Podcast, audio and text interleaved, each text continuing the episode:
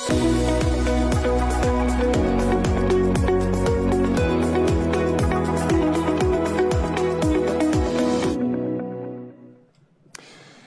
dobrý večer pri Hlbokej online 22. Slovensko tento rok oslavuje 30 rokov.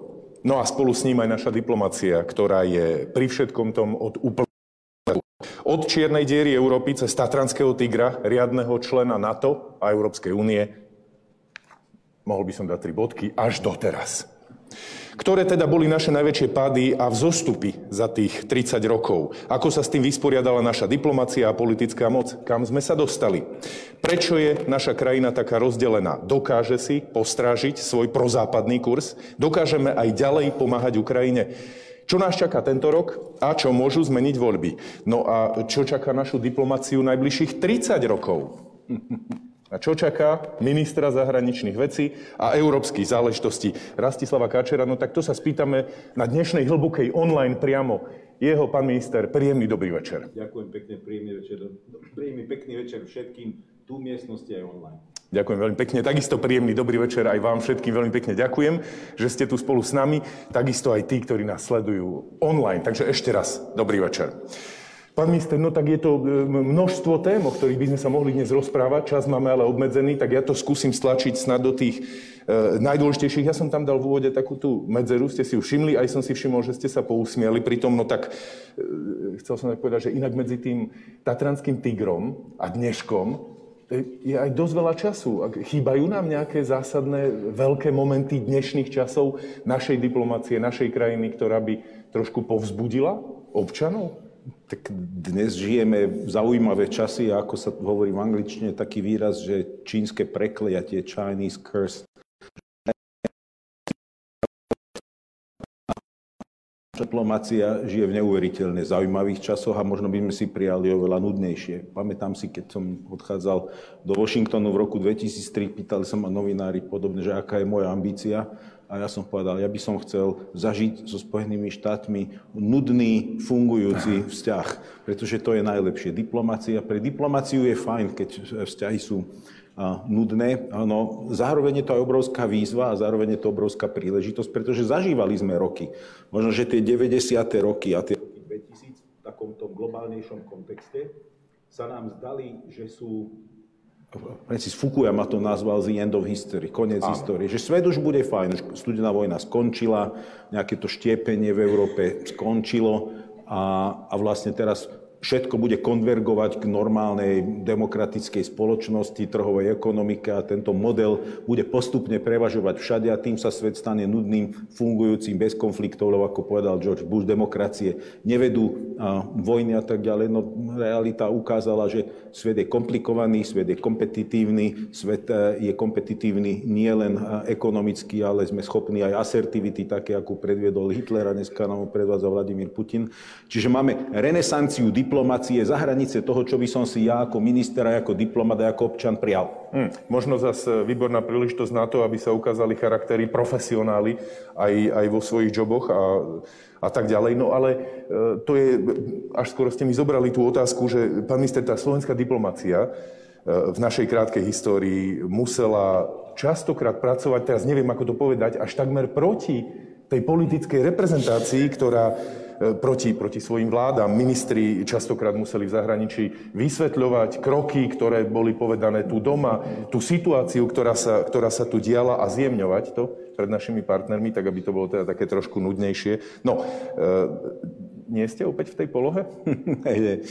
Uzmievam sa znovu, lebo už som dosť starý na to, aby som si pamätal tých 30 rokov, bohužiaľ, či sme si všetkým prešli a tu v miestnosti za môjim chrbtom okolo sedia mnohí kolegovia, ktorí v tomto jobe sú ešte dlhšie. Pozerám pani veľvyslankyňa Krasnohorská, viacerí ste tu, Palo Demeš a mnohí, ktorí tu sú ešte od ministerstva medzinárodných vzťahov, predtým, Áno. ako bolo transformované. A prešli sme si teda všetkým možným, naozaj, ako Prešli sme si možnými Mission Impossible, by sa dalo nakrútiť niekoľko filmov a možno, že ani my nechceme a možno ani nemôžeme e, v tejto fáze hovoriť, čo Ale všetko sa povedzte, udialo. Povedzte niečo, ako, ako, nejakých pár čo, takých čo všetko sa momentov. podarilo napriek no, našim no, vládam, no. ktoré sme mali. A ja som raz, ako, raz sme sa doma rozprávali a, a samozrejme, že najmenej o nás často vedia vlastné deti, e, pretože nás vnímajú v inej polohe. A raz sa ma tak pýta, že že čo ty vlastne robíš? A, a ja, Rozprávam sa. A ja som, a ja som neviem, že čo ja vlastne robím. A ja som bol povedal, že nechcem tak prípada, sa usmívame kolegovia na seba, ale že my malujeme profesionálne Potemkinovú dedinu celý náš život, pretože sme malá krajina, 5,5 miliónová. A sme krajina, ktorá vstupovala do svojej samostatnosti s veľkým handicapom toho, že poprvé nemáme historické skúsenosti, nie sme národ, ktorý má historickú štátnosť, od ktorej by sa odvíjala. Nie sme národ, ktorý prelial na bojových poliach e, krv, nemá nobelistov. Nie, nie, boli sme niekto, kto nebol známy a boli no. sme vnímaní ako krajina, ktorá je troublemaker, ako krajina, ktorá rozbila Československo, a, hoci realita bola oveľa, oveľa komplikovanejšia, ale tú nálepku sme si dokonca ako keby sa nám aj bola ľúbila, ako keby sme si boli hoveli v nej.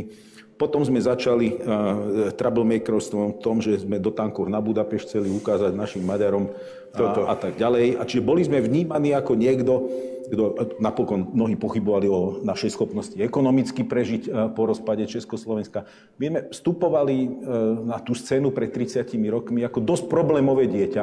A ja si dodneska pamätám, keď som išiel na gymnázium, čo už teda naozaj je historická udalosť, a keď mi otec hovorí, samozrejme, že som ho nepočúval, Hovorím, vieš, počúvaj, dám ti radu, ako keď začneš, tak skús, skús byť poctivý, nauč sa, priprav sa, lebo keď začneš ako jednotkár, tak už sa to s tebou bude viesť. Keď sa ti to nepodarí potom, že trošku polavíš a neurobíš dobre písomku, ten učiteľ si povie, a nevyšiel mu deň, však to je šikovný chalan.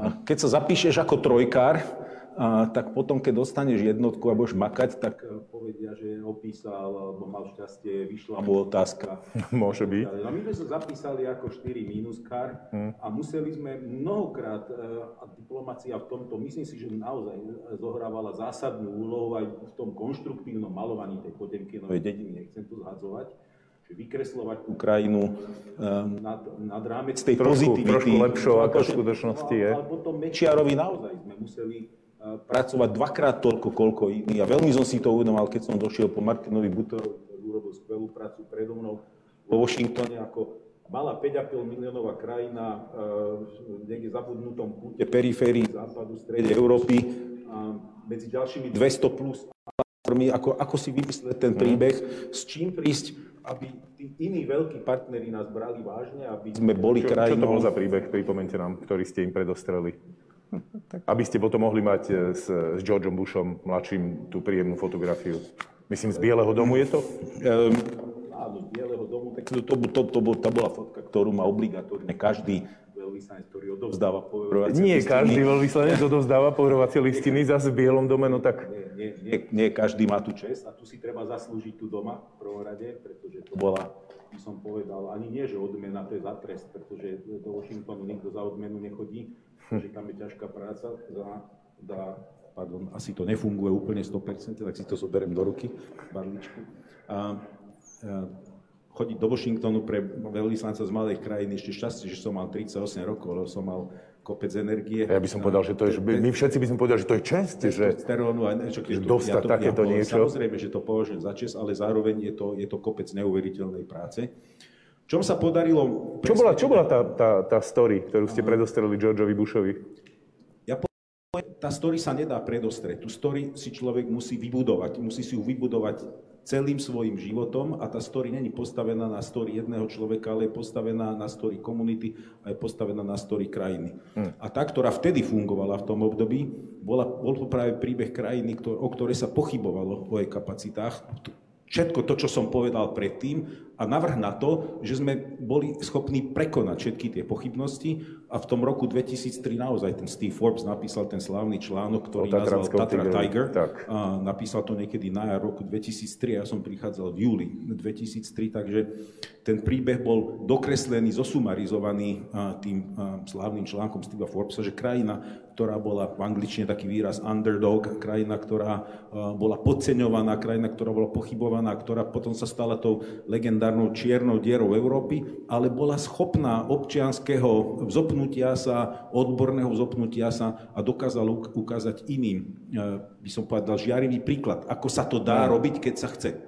Inak, keď ste spomínali zase ten úplný začiatok, tak e, kto bol, kto bol taký, taký náš najlepší, najväčší spojenec, alebo e, nazvem to, že fanúšik Kto veril tomu projektu, že, že tá malá krajinka, 5 miliónová má na to, aby, aby skúsila aj sama? Ja som, pamätám si správne, že kto nás ako prvý uznal na tej medzinárodnej scéne? Nemci to boli? Kto to bol? Kto boli naši fanúši? Mali sme fanúšikov? Nemecko, Ukrajina, hej? Briti. Dokonca. Ja otáčam sa na Nestorov v tom, hoci ja som mal, paradox, do, dokreslím, ja som mal službu, diplomatickú službu 31. decembra 2002. A zobral som tam do služby... 92. Pardon, 92. A zobral som do služby aj moju manželku, tedajšiu, a tak bola jediná moja manželka, ktorú som mal. A spolu sme tú službu slúbili, čo teda bolo na čierno, a slúžil som mu do večera.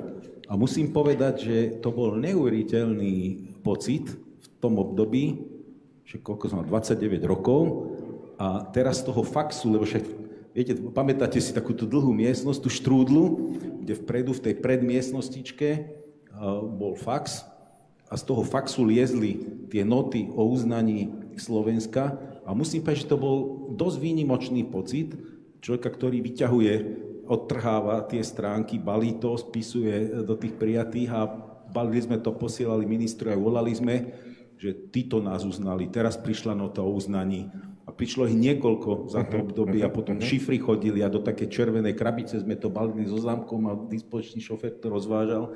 Že pre mňa to bol veľmi fyzický zážitok v tom období. Rozumiem. A potom, keď sa služba skončila, tak sme išli na námestie a viacerí kolegovia, ktorí tu boli, neviem, Heňo Marko, že v Skopie ten donesol takú veľkú zástavu a šampanské a išli sme na námestie vtedy. Hm. A bol to taký veľmi zvláštny pocit. Ja som, ja som nemal Necítil som, že by sme boli mali nejakého patrona. My sme s týmto mali obrovský problém. A my sme dlho rozmýšľali... A navonok ale, navonok ale dávali vedieť aj tie, aj tie, aj tie západné krajiny, jasné, že jasné. sa im páči a oceňovali ten spôsob tak, rozchodu, ale pokojný vzal, toto. A, a každý to chcel oceniť a každý chcel ukázať, že aj toto je možné a, a, a dať príklad aj iným. Čiže to bol aj taký krízový manažment ukázať na to. Uh-huh. Spojené ale štáty, teda v, v pozadí obrovské pochybnosti. Čo bude, hej? Tak, eh, my sme my sme mali takú preokupáciu a dlho nás to držalo, musím povedať, že stále sme hľadali, že kto je ten náš patron. Že kto, kto, kto bude tá krajina, s ktorou máme nejaké špeciálne vzťahy.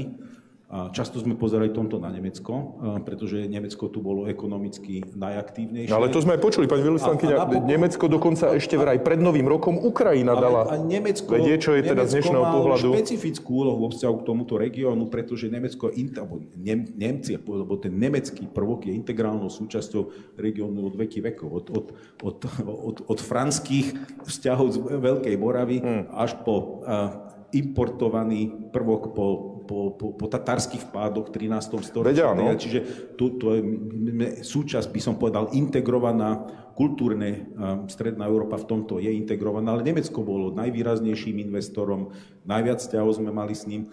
Ale myslím si, že časom sme pochopili, že je nezmyselné pre takúto malú krajinu hľadať nejakého špeciálneho patróna, najmä keď e, realitou sa stávalo členstvo v Európskej únii a väčší zmysel aj dneska má väčší byť zmysel súčasťou byť tohoto. súčasťou uh-huh. väčšej komunity a v rámci tej komunity si hľadať ad hoc uh-huh. spojenectva podľa tých tém, ktorých riešime, a že to je oveľa efektívnejší spôsob. Rozumiem. No, tie dva protipoly Albrightovej čierna diera Európy, Forbesov, Tatranský tiger, ale možno ešte najskôr tá čierna diera, že ministerstvo zahraničných vecí v rokoch 94 až 98 riadili ľudia ako pán Šenk, pán Hamžík, pani Kramplová, Zdenka, alebo pán Ka- Kalman. Ak si dobre pamätám, traja zastupcovia Hnutia za demokratické Slovensko, jeden združenia robotníkov Slovenska. No tak... Chvíľku poverených. Áno, áno, áno. Vrátane, vrátane dočasne chvíľku poverených. E, samozrejme, to spomínam aj v tej súvislosti, ale že bol to skutočne zápas v tom momente o tom, že či skončíme v Rusku alebo na západe? Neboli to len už také reči naozaj, že to boli milimetre od toho, že ako vlastne Slovensko dopadne? Áno, nedopadlo dobre. Nedopadlo dobre. Tak Bol to zápas. Tu, tu treba povedať, že toto ministerstvo vždy presadzovalo prozápadnú, proatlantickú, proeurópsku politiku. Veľmi jasne. Aj za všetkých týchto, Kalmana teda keď nerátame, lebo to myslím si, že bola ilúzia, ale mnohí kolegovia, ktorí tu sedia okolo, boli súčasťou vedenia konečného všetko. Ja som zastupoval Slovensko v NATO v 94. až 90. Ako vedúci misie? Tak bola to taká misia, že som tam bol dva roky úplne sám a potom sme tam boli dvaja. No prvý, a, prvý, tak, prvý z nás, tak prvý. Ja som prišiel a bol som všetko, aj vodič, aj sekretárka, aj som zastupoval vo všetkých výboroch ekonomického, spravodajského, No dobre, ale tá, ale tá pôvodná otázka, pán minister, že vás k tomu zase no. tak vraciam, že naozaj, že to bolo o tom, že môžeme skončiť skutočne na východe? Chcem, čo je dôležité, to, to, to, to, od toho sme boli jeden krok. Hej, fakt? A, no a, ale chcem povedať, že toto ministerstvo v každej kombinácii, ktorú ste spomenuli, robilo tento typ politiky. Nikto nedevioval a proste z týchto ministrov, minister Schenk nikdy nevystúpil proti týmto ambíciám, dokonca ani ministerka Kramplová nie. A celý ten tým bol veľmi profesionálny, bol kariérny a zastával takú zahraničnú politiku. Problém bol iný. Problém bol, že Vladimír Mečiar si vytvoril také paralelné centrum pre zahraničnú politiku no, na úrade vlády, ktoré, pamätáme si, v ktorom roku to bolo, 94, vyprodukovalo takú špeciálnu koncepciu, takú tieňovú paralelnú koncepciu, bolo to v klasifikovaní stupňu utajenia T. Pamätám si to dodneska, pretože tu vedúci úradu vtedy, alebo rejiteľ kabinetu, alebo vtedy neviem presne, čo to bolo, už ale poveril eh, nás, pretože ten materiál išiel ako tajný na vládu, komentovaním toho a spolu s veľvyslancom Lipkom vtedy v Paríži sme presedeli celý víkend v kancelárii, aby sme na to napísali oponentúru. Tá koncepcia odzrkad bola strašná a odzrkadlovala to, čo reálne Vladimír Mečia robil. Alternatívnu politiku voči tej, ktorá bola oficiálna, ktorú mhm. presadzovalo toto ministerstvo zahraničných vecí. Čiže my sme dlhý čas fungovali v takej dichotomii, takých paralelnej diplomácii a paralelnej nediplomácii toho, čo sa dialo. A tá koncepcia bola strašná. Jednoducho, my sme napísali dosť zdrvujúcu kritiku na ten materiál a dosť sme to potopili, ale Vladimír Mečiar vtedy na vláde povedal, že ja som ešte takýto dobrý materiál nikdy v živote nečítal. Ale nie ten náš, ale ten, ktorý vyrobil to no, alternatívne ministerstvo zahraničných vecí. A my sme ja som tedy na to bol, keď nás nepozvali. Tesne predtým, ako nás nepozvali. To je ten, tá napísal, story, ako ste písali tú šifrovanú napísal depešu. Som, napísal som domov tedy a oni vám neverili, že hej? nás nepozvú a, proste, a napísal som argumenty, prečo nás nepozvú. Viem, že to nebolo dobre vnímané, že nechcem hovoriť, však už ne, ne, ne, ne povedzte, na všetko no. hovorí, čo si to do, dovoluje tam ten kačer takéto veci písať, to nie je pravda že tu mnohí si zatvárali oči pred realitou, hoci táto inštitúcia kariérne vedela presne, o, o čo ide. A musím povedať, že to bola jediná situácia za moju kariéru, ktorá mi vohnala slzy lútosti do očí, lebo keď tí Česi s Poliakmi a Maďarmi podpisovali ten protokol, mm. tak som tam sedel a, a skutočne, e, skutočne mi to natlačilo slzy do očí, lebo to bolo pre mňa tak, tak niečo, niečo emotívne zlé čo sa deje. A my sme boli tesne od toho. Keby, keby Slovensko... Keby Mečiar napríklad vyhral 98 voľby, tak... by nebola vznikla vláda Zurindu a keby sme boli pokračovali tak? v tej politike, myslím si, že Mečiar by to už bol zlomil a už by sme sa neboli hrali na túto kamu, kamufláž a to ministerstvo by bolo obsadené kompletne a bolo by presadzovalo úplne inú víziu. A dneska si myslím, že Slovensko by, by bolo katastrofálnom, že by bolo skutočne čiernou dierou v Európe. Však dneska stačí sa na to ísť pozrieť, e, si urobiť road trip cez Balkán, alebo v konečnom dôsledku sa pozrieť na to, čo sa deje na Ukrajine. No a Slovensko potom... by nebolo, Slovensko by bolo veľmi, krajina s veľmi podobným osudom.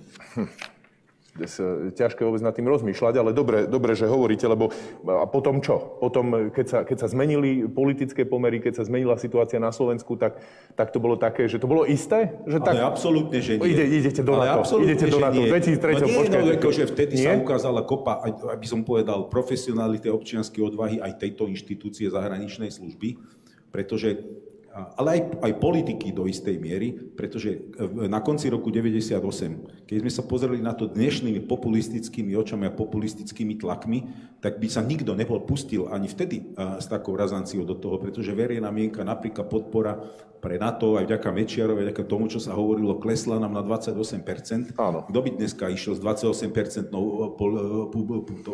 podporou do takých zásadných vecí? Takže tu vznikol obrovský tlak aj z tejto expertnej komunity, z vnútra služby, aj z toho vonkajšieho prostredia, ktoré sa venovalo zahraničnej politike a bezpečnosti, že to musíme brať vážne, že musíme všetko urobiť preto, aby sme ten handicap, to zaostávanie znížili, pretože sme si uvedomovali veľmi tie rizika, že ak zostaneme mimo stola, vo Washingtone také pekné príslovie, že buďte si istí, že keď je večera, že máte miesto pri stole. Lebo keď nemáte miesto pri stole, tak sa môžete veľmi ľahko ocitnúť na menu. A toto si táto služba veľmi dobre uvedomovala v tom Som trošku ma tak, trošku ma tak zatriaslo. Nedávno, tu, nedávno to, o tomto hovoril Igor Matovič, ale v úplne inej súvislosti. Tak to nechajme, dajme to bokom, dajme to bokom. Že, no dobre, dobre, tak e, ja nechcem, nechcem samozrejme skákať z jedného miesta na druhé, ale aj vzhľadom na náš obmedzený čas našej debaty, tak to poviem takto, že ono k tomu došlo napokon v 2003. Rok na to sme vstúpili aj do Európskej únie, e, absolvovali sme jediné úspešné referendum na Slovensku, e, aj predtým, aj teda potom. Máme to teraz aj také úplne čerstvé s týmito vecami, tak je toto najväčší, toto sú tie dva najväčšie milníky, najväčšie úspechy našej diplomacie, alebo, alebo, alebo sa to nedá takto povedať, aj je toho množstvo tých menších vecí? Ja, toto je dobrá náhraka, lebo chcem povedať, že slovenský príbeh a príbeh Slovákov v diplomácii medzinárodných sa nezačína pred 30 rokmi asi myslím, že sa začína pred 104 rokmi, alebo ešte pred tým, čo začalo pred tými 104 rokmi, čiže pred tými plus minus 110 rokmi, pretože naša štátnosť, alebo Slováci ako štátotvorný národ, alebo táto komunita tu na území Slovenska, občianská ako štátotvorná komunita, tá história ide oveľa ďalej. Čiže minimálne prvá Česko, Československá republika. Jedno, teda, a ešte aj pred, pred ňou, aj, aj pred vznikom, pretože k vzniku Československa určite prispeli výrazné slovenské osobnosti, výrazní Slováci. A potom aj za celej histórie Československa my sme boli štatotvornou súčasťou, hrali sme v tom zásadnú úlohu, aj pozitívnom, aj negatívnom, čo sa tam dialo samozrejme, a mali sme mnoho slovenských osobností a štátnikov, ktorí boli veľkého formátu. Škoda, že to nereflektujeme nejak zásadne. A, a nie, to nie je len o Štefánikovi, to Áno. naozaj je o mnohých a, a my sa to snažíme zdôrazňovať a pripomínať. Ale keď sa pozrieme na tých 30, alebo keď sa pozrieme na tých 104 rokov, ja osobne považujem dva mílniky za absolútne zásadné pre naše, nazvime to, nadnesenie národné alebo štátne prežitie. Prvé bol vznik Československa, to pre mňa absolútne najdôležitejšie. To bolo záchranné koleso hodené Slovákom, ktoré keby sme my neboli vtedy akceptovali, keď sme boli akceptovali nejaké to, to, to, to, to, to, to, to felvidecké okolie, ako to, to niektorí národovci sa snažili presadiť, tak dneska sme asi, asi tam, ja, ja neviem, kde je, je, je panda v Číne, alebo akože by sme boli 20 Slováci z povolenia. A toto bolo zásadné. Ale nie len to. Dva zásadné boli 20. 30. roky, ktoré pre, preformátovali nás ako národ politický, ako homopolitikus z toho uhorského. Rozumiem. A toto bolo absolútne zásadné. Dodneska z toho profitujeme. No a potom hneď druhé za tým je naše členstvo v Európskej únii, ktoré je veľmi zásadné, pretože my sa radi pozeráme na tú Európsku úniu, že eurofondy, chlebová téma, ľudia si idú zarobiť. Ale Európska únia je zásadný politický koncept, ktorý dáva úplne inú dimenziu všetkému, čo sa v Európe deje, vrátane bezpečnosti a ruka v ruke s tým NATO, že NATO vytvára stále bezpečnostný dážnik nad týmto nad všetkým. Že toto je, to nie je že zásadný úspech diplomácie, diplomácia tomu pomohla, to je zásadný úspech krajiny a je to zásadná vec pre celú krajinu. To nás definuje a, a vytvára nám to, to miesto pri tom stole, ktoré som hmm, povedal, rozumiem. pretože pri tom stole rozumiem. sedíme.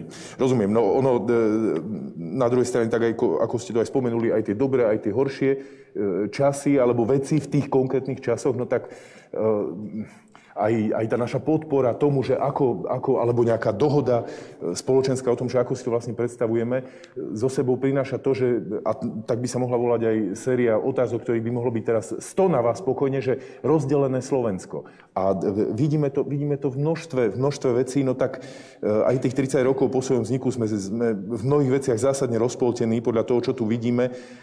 Dokonca by jeden mohol nadobudnúť pocit, že e, Slovensko evidentne nie je ukotvené na západe, že Slovensko nemá pevnú demokraciu ako by sme si možno prijali, alebo ako by sme si možno mysleli. Naznačujú to mnohé prieskumy, e, prieskumy Globseku a tak ďalej, množstva ďalších inštitúcií o tom, ako na Slovensku chce množstvo ľudí silného, e, ba dokonca autoritárneho lídra, o tom, akým spôsobom Slovensko vidí dnes konflikt na Ukrajine, e, povedzme, povedzme situáciu v Rusku a tak ďalej. No tak ako, ako sa cítite, keď sa na to dívate? A prečo si myslíte, že to tak je? Lebo tam jeden z tých prieskumov Globseku hovoril o tom, že kde, kde sa vlastne my vidíme, či na východe alebo na západe. A zasa z toho vychádzal nejaký taký zvláštny stred, také niečo medzi tým, Čiže to dávam už asi tretiu otázku v poradí. Je vôbec niečo takéto možné byť v strede niekde medzi niečím?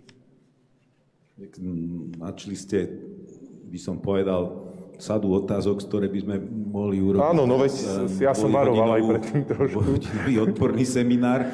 No a takto, v prvom rade poviem jednu vec. My nie sme nejaký unikát. A naozaj nie sme jeden kus jednorožca, ktorý je tu v Európe. No dobre, Keď si no, pozrieme ten globsekový prieskum v týchto, v týchto a dátach ten posledný no. eurobarometer, tak je nás tu pár takých deviant, deviantnejších, teda keď vynechám Bulharsko, ktoré tradične má divné čísla, tak prekvapivo divotvorné čísla vychádzajú Rakúsku, Slovínsku, Grécku. Čiže sme taká skupinka pelotónu, ktorá má takú divnú rýchlosť a divné uvažovanie. To je prvá vec. Druhá vec je, čom sme špecificky? No my máme niekoľko takých historických handicapov, ktoré som povedal na začiatku. Prvé máme handicap eh, vo vzťahu k svojej vlastnej štátnosti, pretože sme ju nikdy nemali a de facto sme si ju nikdy nebránili, my sme o ňu nebojovali, my sme nepreliali krv za vznik svojho štátu. A tie krajiny, ktoré tak urobili, alebo si obhajovali svoju štátnosť tým, že sa za ňu museli byť, tak k nej pristupujú trošku inak. Pristupujú ja, povedal, že Slovenské národné postavenie na to asi nestačí, to na to asi nestačí, nie, hej? Absolútne, mm-hmm. že na to nestačí. Mm-hmm. Pozrime sa na Poliakov, napríklad na sever od nás a tak ďalej. A, čiže, a, a druhá vec je, že naozaj ten štát nám, nám tak padol trošku na hlavu.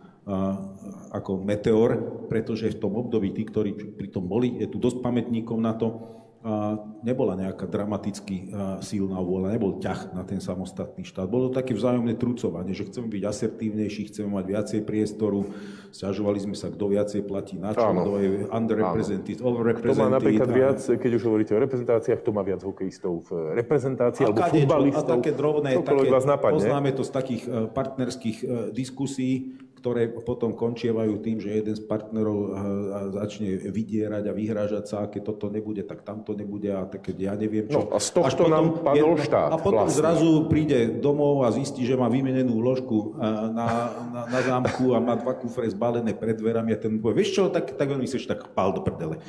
A my sme sa tak trošku dopracovali k nášmu štátu takýmto spôsobom ako collateral damage a tak sa k nemu často dneska aj správame, to je prvý faktor. Hmm. Druhý faktor, historicky tým, že sme tú štátnosť nemali a mali sme vždy komfort, na koho sa máme vyhovárať, tohoto sa ako keby nevieme zbaviť. Bol to Vicišpán, potom to bola Budapešť, potom to bola Praha. Teraz radi by sme na to použili uh, ten Brusel, ktorý nám tu chce nanúčiť všelijaké tie áno. zvrátenosti a, a ja neviem čo. A nie a nie si priznať a prevziať svoju vlastnú zodpovednosť, toto je ďalší faktor. A keďže ako sa na koho vyhovárať, tak ten Brusel je to najľahšie, lebo už na tú Moskvu sa vyhovárať nemôžeme dneska. A tak ako keby z tej nostalgie si povedali, že to. No ale a, a, no a, a ďalšia vec je, čo je, čo je zvláštne, my naozaj máme nezrelé elity. Naozaj máme skutočne elity, ktoré nemajú strategické uvažovanie. Nevytvorili sme si ich, nevyrastli. Vy ste najmä politickú reprezentáciu? Politických reprezentácií. Ja nepoznám inú krajinu Európskej únie, v ktorej by človek, ktorý bol trikrát premiérom, ktorý sa tlačil do jadra Európy, ktorý sa tlačil do Washingtonu ku krbu v oválnej miestnosti, zohriať sa a tak ďalej, a by spochybňoval akože úplne tie elementárne základné kamene tohoto. Taká iná krajina nie je. A samozrejme, že to má neuveriteľne deštruktívny vplyv. A potom tie iné elity, nepolitické, ako sú, ja neviem, umelci, športovci, každý, kto je nejakým spôsobom mienkotvorný, vedci významný, mnohí z nich sú takí, takí plachí v komunikácii. Mm. Že mnohí z nich aj vedia, e, že, že samozrejme, že Slovensko neuveriteľne profituje z toho, že je integrovanou súčasťou tohoto e, priestoru, ktorého je Európska únia, ten transatlantický priestor, ale ako keby sa tak, ale však čo, čo by som o tom hovoril. No, že, toto. Že... Čiže mali by sme viac bojovať za to, že kde sme, čo sme a kam ja chceme myslím, patriť? Dnes, ak naozaj sa dostávame znova do polohy, že začíname pochybovať, že či sme chlapec alebo dievča, a, tak jednoducho, a, a začína to byť dosť dramatické, a, jednoducho, tak si myslím, že je, uh, minule ma pýtal v inom interviu jeden novinár, že no, vy máte komunikačný odbor, máme tu pani riediteľku, ktorá je mimoriadne schopná, je šikovná, má vynikajúci tým a máme uh, dobrý odbor na úrade vlády, ministerstvo obrany má výbornú komunikáciu, policia robí vynikajúci komunikáciu. Ale viete, keď si vy myslíte, že aj s neviem akou šikovnou riediteľkou, ktorý kebyže tam ho naklonujem a mám tam 50 takých šikovných, ako mm. toto zvráti verejnú mienku, no tak to potom zbalme a, a, a nechajme to tak a poďme robiť niečo iné. No, pásť, alebo... Vedí, ja, ja by som mohol teraz pokračovať o tom, ako sme na tom fantasticky, napríklad e, s tým, ako podliehame konšpiračným teóriám, ako veríme nepravdám, ktoré sú zámerne šírené z rôznych centier po internete a, a neviem kde všade, ale skúsim to e, akoby minimálne tú otázku uzavrieť tak pozitívnejšími vecami, pretože aj z tých prieskumov napríklad e, vyplynulo, že napriek tomu, že naši politici používajú teda Brusel častokrát ako ten hromozvod, keď sa chcú národne negatívne vymedzovať, tak e, vtedy, vtedy im to veľmi dobre vyhovuje. Tak napriek tomu za zotrvanie v Európskej únii bolo nedávno 77% občanov tohto štátu, proti, proti bolo 20. Napriek tomu za to asi môže trošičku aj tá, aj tá otrasná ruská agresia na Ukrajine rekordne stúpol počet ľudí, tuším, to bolo okolo 72% v tom prieskumu Globseku, e, za podporu NATO. Čiže, e, čiže nie, nie, sú, nie sú tie čísla len, že úplne zlé alebo úplne dobré. No tak ja to spojím s tým, čo ste, čo ste vy skončili, aby sme zase tie otázky nezabudli, aby nám neušiel čas. No tak to je tá aktuálna situácia, v ktorej sa nachádzame a v ktorej teda e, skúmanie verejnej mienky ktoré som pomenoval pred chvíľočkou, prebieha. No tak z vášho pohľadu, e, pán minister, vy ste dnes dočasne poverený minister zahraničných vecí. Ešte možno včera bola otázka, že či ešte o týždeň budete, lebo prezidentka, prezidentka hrozila tou svojou úradníckou vládou. Neviem, či ste s ňou Môj hovorili. Pes by sa že... neuveriteľne Ste hovorili s ňou, že by ste boli aj v tej úradníckej vláde? No, tak to je teraz asi vedľajšie. No, nepočul som, čo prepáčte. Môj pes by sa neuveriteľne potešil, keby som už poverený ďalej nebol. Hej, že by ste mali viac času na seba. No, ale to nebola otázka. Otázka bola taká, že Sledujeme prieskumy verejnej mienky, sledujeme, aké majú jednotlivé politické strany preferencie, akým spôsobom s nimi nakladajú a čo plánujú. No tak, tá otázka je jediná. E, ako na toto reaguje e, zahraničie? Existujú obavy z toho, aké bude zahranično-politické smerovanie Slovenska po voľbách e, pravdepodobne v septembri tohto roka?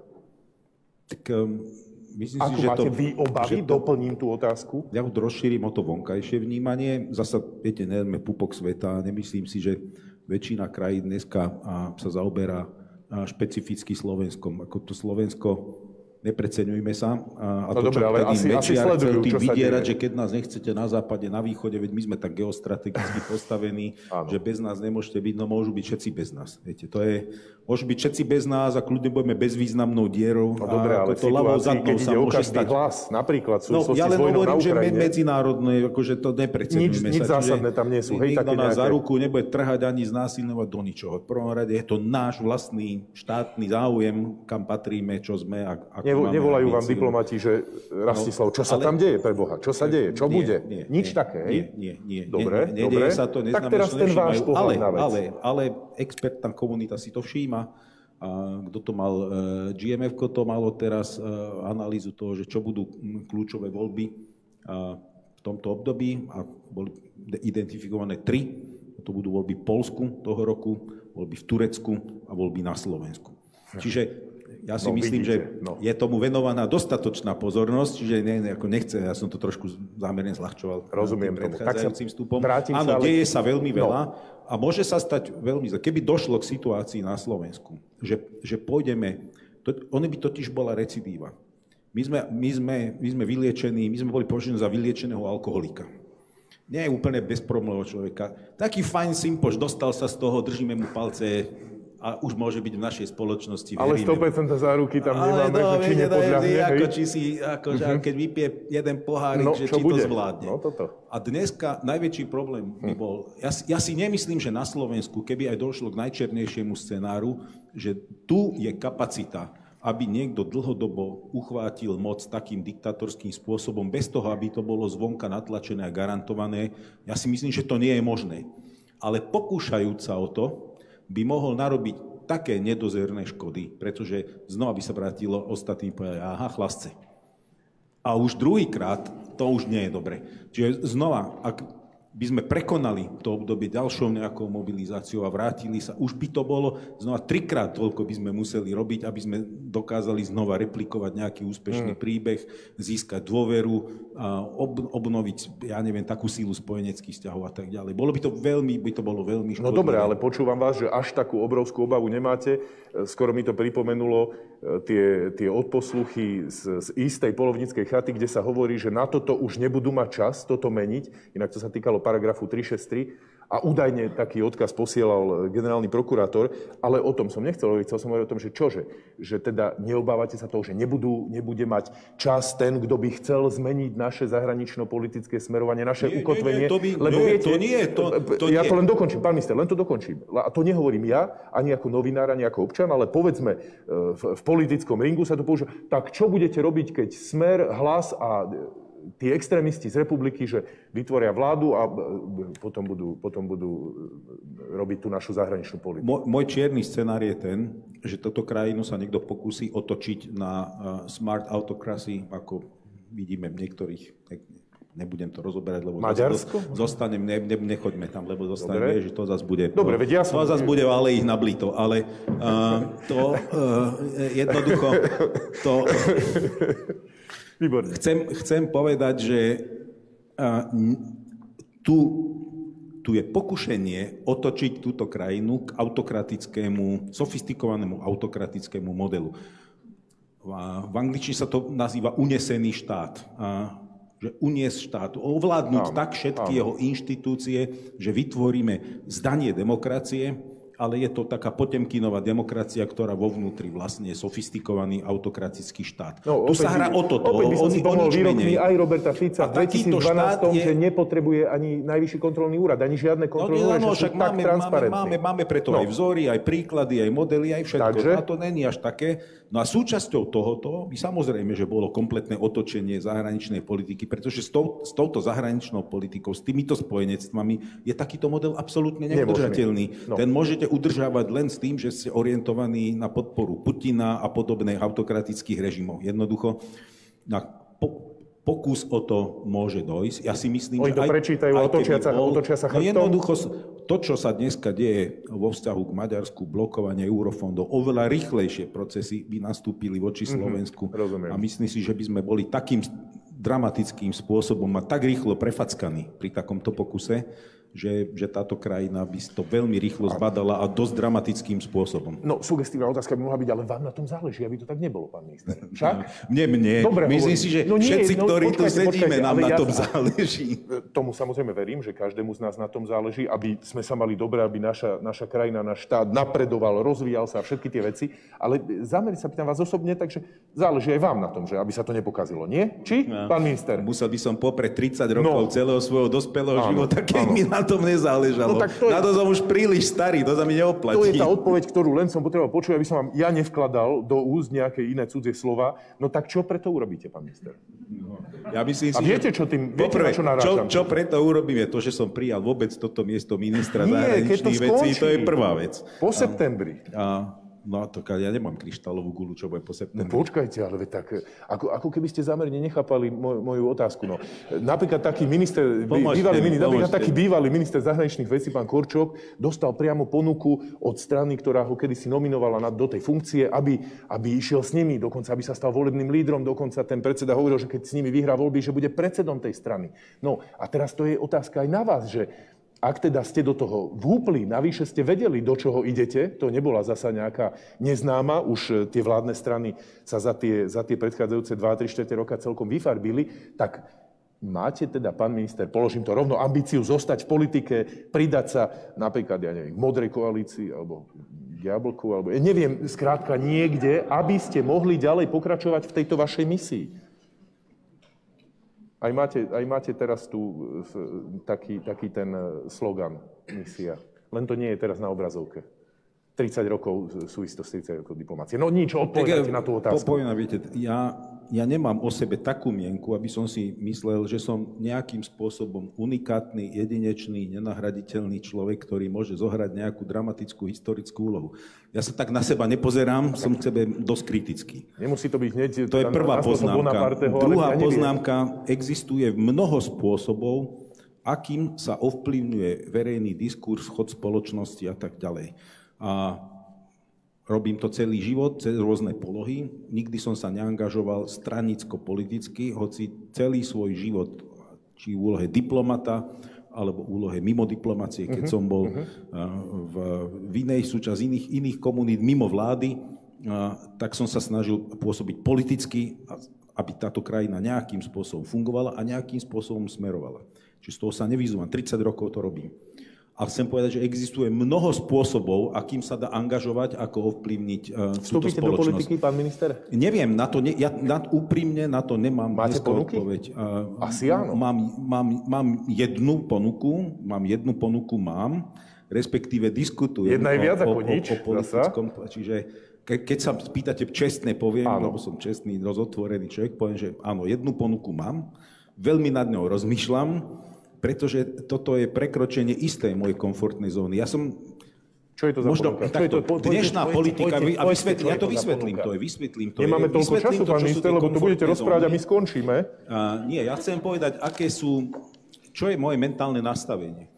A na čo ja som zvyknutý, a čo my sme zvyknutí z diplomácie, je, že vy partnera, aj vášho oponenta, nechcete zlikvidovať, lebo ho zlikvidovať nemôžete tak sa snažíte nájsť riešenie tak, aby ste maximalizovali svoj vlastný záujem s tým vedomím, že toho partnera ani nepotrebujete ponížiť, ani zadúpať, ani zničiť, ani a, a, Dobrá rozbombardovať.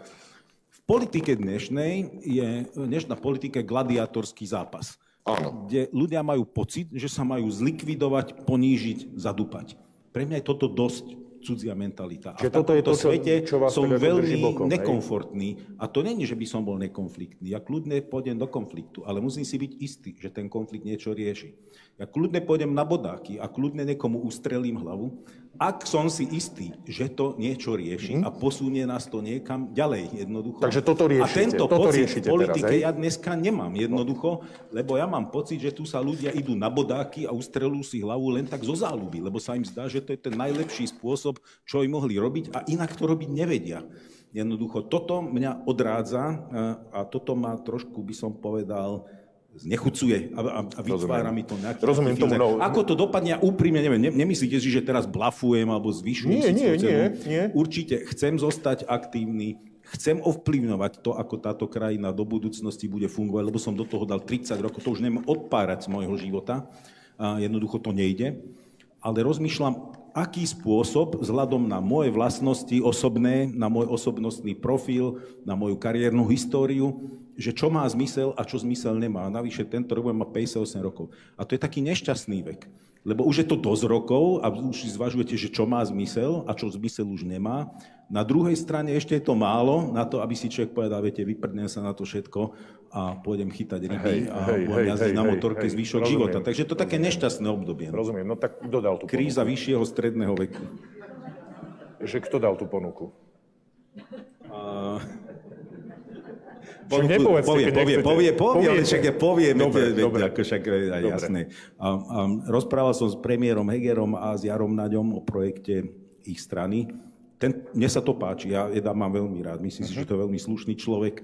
Myslím si, že to hodnotovoček, ktorý mne je veľmi blízky, jeho vízia zahraničnej politiky, fungovania štátu, nášho postavenia vo svete, to, ako by sme mali fungovať, je, je mne mimoriadne blízka blízkych a Jarom Naďom však sa poznáme toľké roky, a robili sme spolu aj vo vláde, je to veľmi harmonické. Ja by som povedal čokoľvek on presadzuje, alebo ja, tak je to ako, čo on napíše, ako keby som ja napísal. Mne zahranično-politicko-bezpečnostne je človek mimoriadne blízkym uvažovaním. Keby sa vás pýtal, neviem, možno sa vás aj opýtal už, ale keby sa pýtal, že či skôr tej modrej koalície alebo vytvoriť nejaký úplne vlastný nový politický subjekt, tak vy by ste čo boli? Za, za čo? V tejto fáze by som bol privržencom vlastného uh-huh. subjektu, uh-huh. ale viete, to je 6 mesiacov a málo, vlieb. Málo času, málo času. No ale ešte je to málo, ale zároveň aj dosť na to minimálne mesiac, dva, aby, sa, aby, aby všetci, ktorí tu do toho pôjdu, stranicko-politicky, a do takéhoto politické súbavy si zvážili, že aké spojenectva vytvoriť a určite lepšie je ísť do spojenectva, ako mať potom, ja neviem, 8 strán, ktoré budú mať niekde medzi 5 až 7% a z toho skladať nejakú skladačku, ak vôbec, alebo riskovať to, že prepadne 20 ja hlasov, že, že, ktoré áno, potom sa prerozdelia tým najnešťastnejším spôsobom, však sa ukáže, to sa ukáže. Posledná, posledná vec, aj keď bolo by ich ešte strašne veľa, o ktorých by som chcel s vami hovoriť, pán minister, ale zasa nedotknúť sa toho by nebolo fér je situácia na Ukrajine. Je otrasná krvavá Putinová vojna a všetko čo, všetko, čo zmenila. Tak ja skúsim aspoň také tie highlighty, ktoré sledujeme dnes po, po tej konferencii e, v Rheinstein. Mnoho odborníkov, ale aj verejnosti zdvíhalo obočie, prečo Nemci zazváhajú, tak ako už sme to videli viackrát od začiatku konfliktu od 24. februára minulého roka.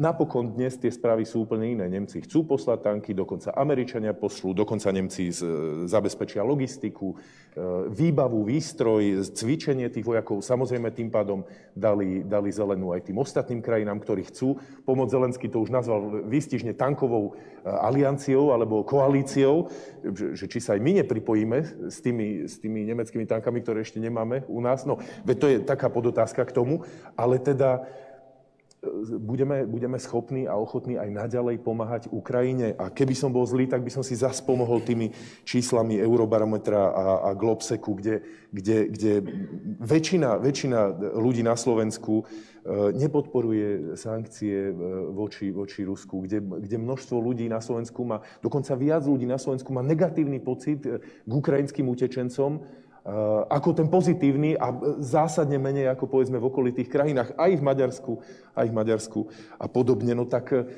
dokážeme, dokážeme stať stále na, tej, na tejto strane, lebo stále teda platí, že eh, pomáhame nielen Ukrajincom, ale aj sebe predsa, že na Ukrajine sa nebojuje len o Ukrajinu, ale aj o budúcnosť Európy. Tak zotrváme aj my ako Slovensko, aj my ako spoločenstvo? Tri úzlíky som si urobil z tých otázok. Nech sa páči. Prvá, Nemecko. Takto pred rokom, keby sme sa boli o tomto rozprávali a keby sme si to boli modulovali ako, ako hypotetickú situáciu, ja si myslím, že aj 90% nás tu miestnosti by bolo oveľa skeptickejších tom, ako sa Nemecko Očakával bude správať. Som, že to poviete, áno. Čiže tu prosím, ako ja poznám kolegyňu eh, Annalenu Berbok, eh, ale Annalena skvelá ministerka, má absolútne jasnú víziu. A je tam mentálne, kde som ja, alebo spomínaný Jaronať, alebo kde je drvivá väčšina spojencov, a bola silným advokátom a pomoci Tie procesy nie sú úplne jednoduché, každá krajina má svoju rýchlosť a navyše okolo toho sa narobil oveľa viac, by som povedal, twitterového vetra, uh-huh. ako bola uh-huh. realita. Lebo keď počúvam to, čo sa deje za stolom pri rokovaniach a potom, keď čítam uh, twitterovú komunikáciu niektorých iných politikov, ktorí by možno boli radi, radi videli väčšiu rýchlosť a tak ďalej, tak to nezodpoveda úplne realite. Čiže tá jednota okolo stola bola vždy oveľa väčšia, tá ochota Nemecka bola väčšia, ako sa prezentovala navonok a ukázalo sa to dneska. Takže by som som povedal, ja osobne teda veľmi kvitujem, ako sa k tomu Nemecko stavia a že Nemecko je na strane, jednoducho podporuje konsenzus, keď sa deje v rámci NATO, v rámci Európy. Nemecko je jedno z prvých, ktoré vždy všetky opatrenia mhm. tlačilo. Čiže, tu, Čiže nemusí mať obavy, že by sa ja niekde myslím, niečo... že tu Nemecko je na správnej strane trhliny. histórie oveľa viac, ako by som bol a ja osobne očakával vzhľadom Rozumiem. na Nord Stream 2 a ja neviem, čo zažívali predtým, a však to je len komerčný projekt, nepripisujte mu strategický význam a ja neviem čo. To je prvá vec. Tie uzlíky už som si zabudol, došlo, keďže to písali. Tie uzlíky. Um, e, viem, um, že či uh, budeme naďalej podporovať Ukrajinu. No viete, my práve podporujeme aj sami nás, seba. Aj čo nás čaká. No. Ako my naozaj podporujeme sami seba. Tu niekto uh, robíte proukrajinskú politiku, nemyslíte na nás. No my nemyslíme na nikoho viac samých na seba, pretože keby tá Ukrajina sa bola zlomila, keby tá Ukrajina nebola takto bravúrne obstála v tomto konflikte, poprvé by dneska nebolo koho podporovať a po druhé minimálny, najpozitívnejší scenár je, že by sme mali agresívneho rúského suseda hneď za hranicami. A ten horší a realistickejší scenár je, že ak by bola by Ukrajina rýchlo skolabovala, už by, sme, už, by sme boli, už by sme boli na jedálnom lístku jednoducho pri stole. Čiže tu hovoriť, že robíme proukrajinskú politiku, my robíme proslovenskú politiku. My sa staráme o to, čo sa má diplomácia štát starať. O našu teritoriálnu integritu, našu suverenitu a našu bezpečnosť. To je to úplne najelementárnejšie. A robiac toto, majúc toto na mysli, podporujeme Ukrajinu, pretože ak Ukrajina neustojí, svoju teritoriálnu suverenitu, bezpečnosť, ak dopustíme, že budú tolerované také flagrantné porušovania medzinárodného práva a všetkých princípov OSN, ako predviedlo Rusko, no tak, tak potom to zbalme jednoducho. Tak väčšina z nás by už dneska možno mala zbalené kufra, lebo by sa bála vôbec o svoj holý život. Jednoducho toto by bola realita dneška. To znamená, každý, kto hovorí, že nepodporujme Ukrajinu ďalej, hovorí o tom, že rezignujme na bezpečnosť, suverenitu a integritu Slovenska ako takú. To nijako inak sa nedá vykladať. Tak asi to treba vysvetľovať aj verejne e, stále viac a viac. V každom pretože, interviu pretože nehovorím retoriku, nič iné. Pretože túto retoriku používajú práve lídry, ktorí by mohli e, byť aj na čele napríklad aj slovenskej diplomácie v, v ďalšom období. No, e, z toho, pohľadu, z toho pohľadu nás niečo čaká, niečo vážne, nejaké, nejaké rozhodnutie o pomoci, teraz myslím smerom k Ukrajine, alebo o nejakých krokoch v najbližších dňoch, týždňoch? Tak Slovensko urobilo naozaj veľmi veľa humanitárnej no, z pohľadu pomoci. Aj, aj celkovej no, pomoci z pohľadu na, na HDP na obyvateľa. Myslím, že naozaj sa nemáme za čo hambiť. Sú krajiny, ktoré urobili viac. Po Balťania naozaj sú vedúci, Poliaci sú fantastickí, úzko s nimi spolupracujeme. My sme poskytli viac menej takmer, čo sa dalo z toho nášho inventára. Máme tam ešte nejaké drobnosti. Určite e, minister bude zvažovať. Otázka je teraz, že či vláda dočasne poverená môže robiť takéto rozhodnutia z pohľadu ústavného zákona, aj keby sme chceli napríklad. Tak predpokladám, že to je, za... dobrú debatu, no, to čo sa. To, to, není, to, to není o dohode prezidentky. No, ak, zákon, ak hovorí, zákon hovorí, že sú typy rozhodnutí, ktoré poverená vláda nemôže urobiť. Ani pokiaľ by prezidentka súhlasila? Okay. Ani, ani pokiaľ by prezidentka súhlasila. Čiže tu môže vzniknúť aj zaujímavá právna otázka, ústavnoprávna otázka, ktorú si bude treba vyjasniť. No ale z tohto pohľadu, navyše aj naše výrobné kapacity, všetko ide na plné obrátky a všetko, čo sa vyrába, všetko ide na Ukrajinu. Rozumiem. No, Máme svoju rýchlosť tom a tak ďalej. Čiže to, a v tomto určite, pokiaľ táto vláda bude pokračovať, tak bude pokračovať v takejto politike, jednoznačne.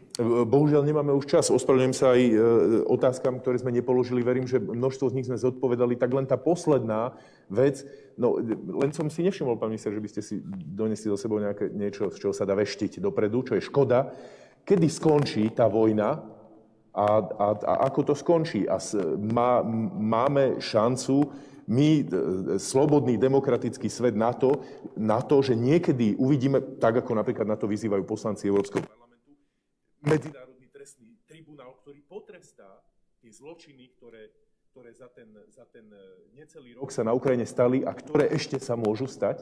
Skúste tak v dvoch, troch minútach to Viete, všetko vždy skončí. Všetko vždy skončí no, tak... a každá vojna vždy skončila. A, čiže aj táto vojna skončí. A neviem, ako skončí. Ja osobne si myslím, že skončí e, tým, že Ukrajina obhají svoju e, suverenitu a integritu že Ukrajina obhájí svoju štátnosť, e, že Rusko prehrá, pretože Rusko už dneska morálne prehráva a napokon ani vojensky sa nevie presadiť tí, ktorí vykreslovali Rusko ako nejakú zázračnú krajinu, ktorá keď Museli sa rozhodne zautočiť, tak na všetkých tu prevalcuje. Obrovské, a, a jednoducho no? len, len, len, len tak zasviští a jednoducho sa ukazuje, že to je celé nezmysel. Ale toto, ani toto nie je úplne problém. Či, či, možno to bude o rok, možno to bude o dva, a možno to bude o tri, ja neviem, jednoducho skutočne neviem, kedy ten, k tomuto zlomu dojde, kedy Ukrajina uzavre túto kauzu, lebo vznikne nejaká, nejaké mierové usporiadanie tohoto konfliktu. A to si musí povedať Ukrajina, kedy to nastane, pretože my sme zažili Česi a Slováci, keď to za nás rozhodli iní v Mnichove a, a viedenské arbitráži, čiže tu pre nás by sme mali osobitnú citlivosť, aby nikto netlačil Ukrajinu do oktrojovaných riešení, ktoré sú proti jej vôli. A to, to, to neprichádza pre nás do úvahy. Raz to skončí, ale to ešte nevyba, nevybaví celú túto záležitosť. To je tá druhá časť tej otázky. To je druhá časť otázky je, že ak to aj skončí, že čo bude potom s Ruskom, aké Rusko tu bude, že či tu bude Rusko len s urazeným neoimperiálnym sentimentom, ktoré bude za železným plotom čakať e, na novú príležitosť, no. kedy sa znovu posilní, znovu vyzbrojí, regrupuje, aby znovu mohlo uplatniť svoju imperiálnu ambíciu, alebo, čo teda by bol zlý scenár, ale tak za studenej vojny sme ho zažili 40 rokov, alebo e, teda bude príležitosť, aby Rusko prešlo svojou vnútornou katarziou a integrovalo sa do sveta normálnych krajín. Pretože ja som si myslel po konci studenej vojny, že to, čo sa udeje, a pred vstupom do NATO som mal takúto debatu v Kremli a pýtal som sa Sergia Príchoďka vtedy a hovorím mu, počúvajte, ale prečo vy vlastne sa necítite súčasťou tejto komunity? Veď studená vojna to nebola vojna Ameriky proti Rusku, to bola vojna ideológie. Ste diktatorský komunistický režim, ktorý skrachoval, lebo to bol neefektívny model No, vyhral trhová no. ekonomika, de, demokracia, otvorený svet. Ak sa vy hlasíte k, k trhovej ekonomike, k otvorenému demokratickému svetu, tak sme potom sme jedna Čo rodina, povedal? nie? Tak ideme spolu. On sa pozrel na mňa tak sklenými očami a povedal, vy nikdy nepochopíte Rusko. No. No dobre, no tak s, bolo by super, keby Rusko pochopilo tie základné ľudské práva a, a slobodu a toto všetko a, a skončilo s tým, čo tam robí, tak, tak na to počkáme aj na to, že či sa s tým dokáže potom demokratický svet vysporiadať z pohľadu, z pohľadu napríklad aj konsekvencií. Aj, aj Jednoznačne, však eh, ja nemyslím, že my ani ako Európska únia, ani na to sme eh, systém kolektívnej psychiatrie. Jednoducho, my musíme hľadiť v prvom rade svoj záujem a ten svoj záujem, už som to povedal no, niekoľkokrát, tá línia je naša teritoriálna integrita, naša suverenita a naša ekonomická prosperita.